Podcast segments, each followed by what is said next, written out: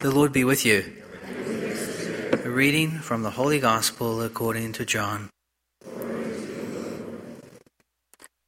Some Greeks who had come to worship at the Passover feast came to Philip, who was from Bethsaida in Galilee, and asked him, Sir, we would like to see Jesus. Philip went and told Andrew. Then Andrew and Philip went and told Jesus. Jesus answered them, The hour has come for the Son of Man to be glorified. Amen, amen, I say to you, unless a grain of wheat falls to the ground and dies, it remains just a grain of wheat. But if it dies, it produces much fruit. Whoever loves his life loses it, and whoever hates his life in this world will preserve it for eternal life. Whosoever serves me must follow me, and where I am, there also will my servant be. The Father will honor whoever serves me. I am troubled now. Yet what should I say? Father, save me from this hour. But it was for this purpose that I came to this hour. Father, glorify your name. Then a voice came from heaven I have glorified it and will glorify it again. The crowd then heard it and said it was thunder, but others said an angel has spoken to him. Jesus answered and said, This voice did not come for my sake, but for yours. Now is the time of judgment on this world. Now the ruler of this world will be driven out. And when I am lifted up from the earth, I will draw everyone to myself. He said this, indicating the kind of death he would die. The Gospel of the Lord. My dear parishioners, we have arrived to the fifth week of Lent. We started with Jesus being led by the Spirit into the desert. He prepared himself by fighting the devil and all his temptations. We have been inside our desert experience, and now we make final preparations for our entrance into Jerusalem with Jesus. Let us remember we go not by ourselves, but with the whole church, this mystical body of Christ, which is our family. Heavenly Father, give us the grace this week to walk slowly and with purpose to the great festivities of Holy Week. I will place my law within them, I will write it upon their hearts. I will be their God, and they shall be my people. How will He place His law on our hearts? The church, like no other organization in the world, has a unique way of walking with us individually throughout our whole life. You might ask, why do people join the Catholic Church? For many, it boils down to one word the sacraments.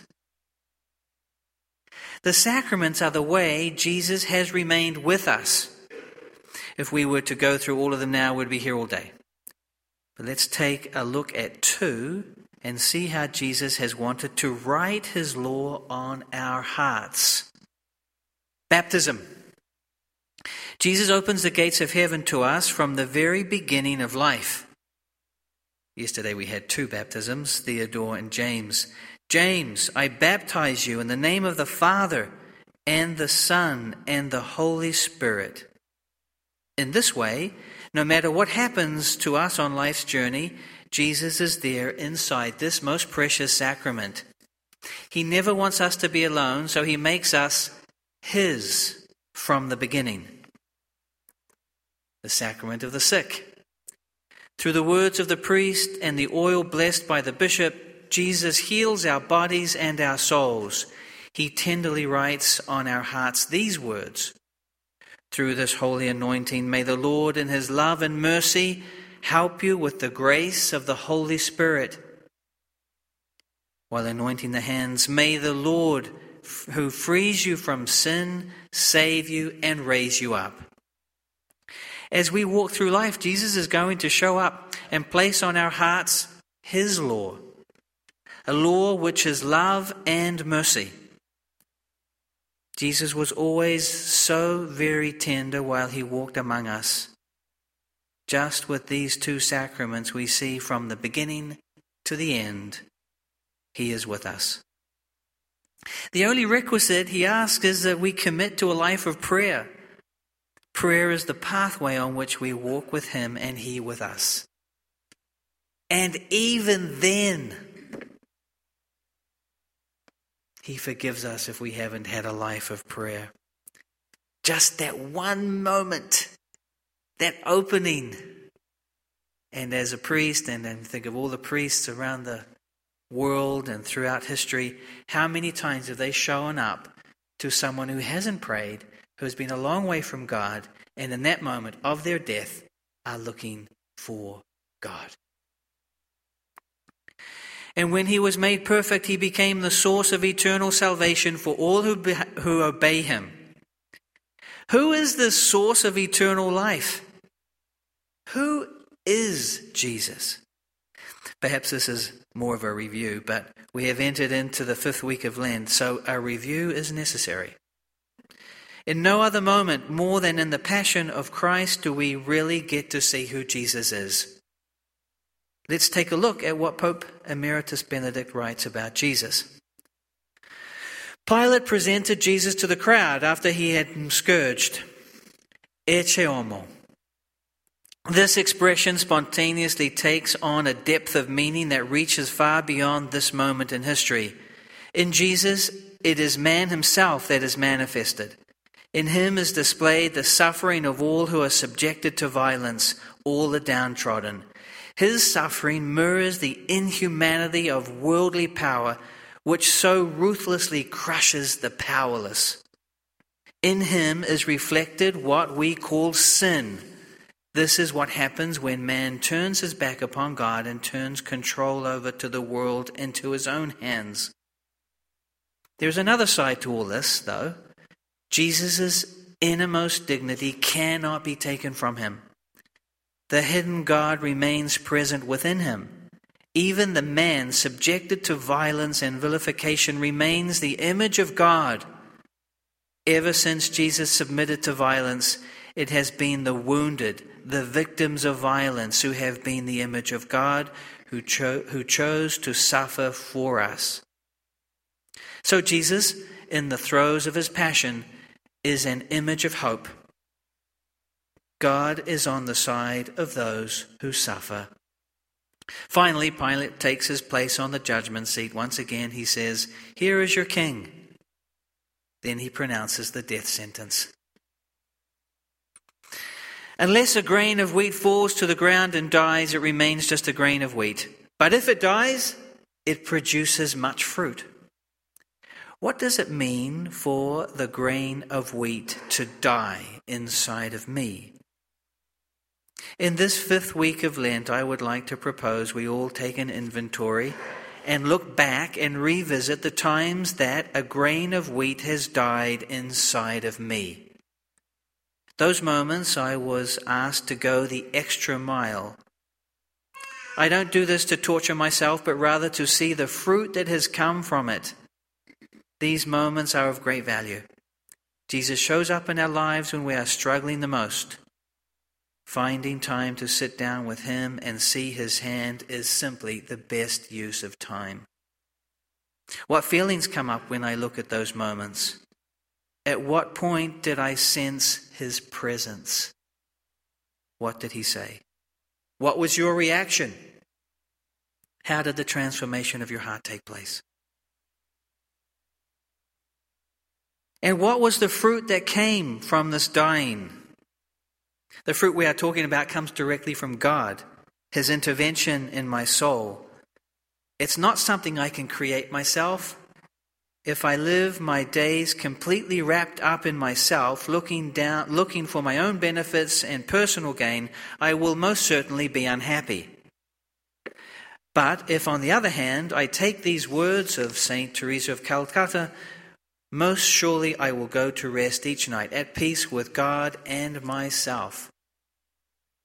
The fruit of silence is prayer. The fruit of prayer is faith. The fruit of faith is love. The fruit of love is service. The fruit of service is peace. When I am lifted up from the earth, I will draw everyone to myself. How will I know when Jesus is lifted up from the earth, drawing all men to himself? As a priest, I can testify that I see Jesus being lifted up and drawing all people to himself during the celebrations of the sacraments.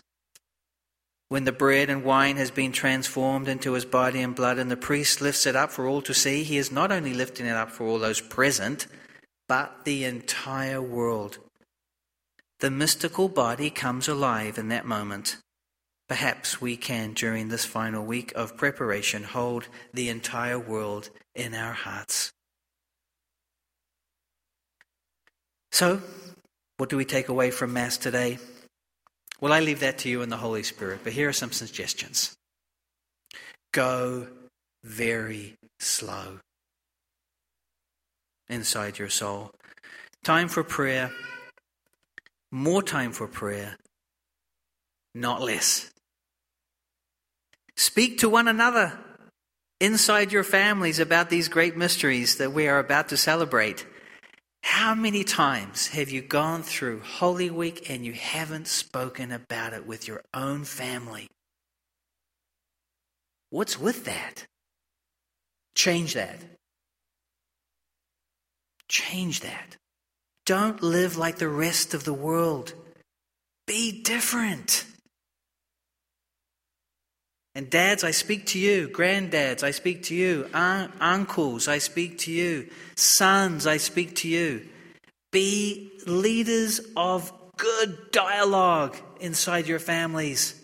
Forget about the basketball, March Madness, at least for a bit, and talk about these things. March Madness will come and go, and you'll totally forget who won. But these mysteries, you don't forget them. Sorry, got carried away with that one. Um, but I think I touched a button, didn't I? Help out those less fortunate than yourself by being a helping hand. Do just one act of kindness for a stranger this week. May the elect please come forward. Dear faithful assembled here, pray in silence for these elect that they will be given the spirit of repentance, a sense of sin, and true freedom of the children of God. Elect of God, bow your heads and pray. Let us pray for these elect whom God has chosen. May the grace of the sacraments conform them to Christ in his passion and resurrection and enable them to triumph over the bitter fate of death. Please stand for our intercessions. That faith may strengthen these elect against worldly deceits of every kind, let us pray to the Lord. That they may always thank God who has chosen to rescue them from their ignorance of eternal life and to set them on the way of salvation, let us pray to the Lord. That the example and prayers of catechumens who have shed their blood for Christ may encourage these elect in their hope of eternal life. Let us pray to the Lord. That they may all have a horror of sin which distorts life, let us pray to the Lord. that those who are saddened by the death of family or friends may find comfort in Christ, let us pray to the Lord. that we too at Easter may again be confirmed in our hope of rising to life with Christ. Let us pray to the Lord. That the whole world, which God has created in love, may flower in faith and charity, and so receive new life. Let us pray to the Lord.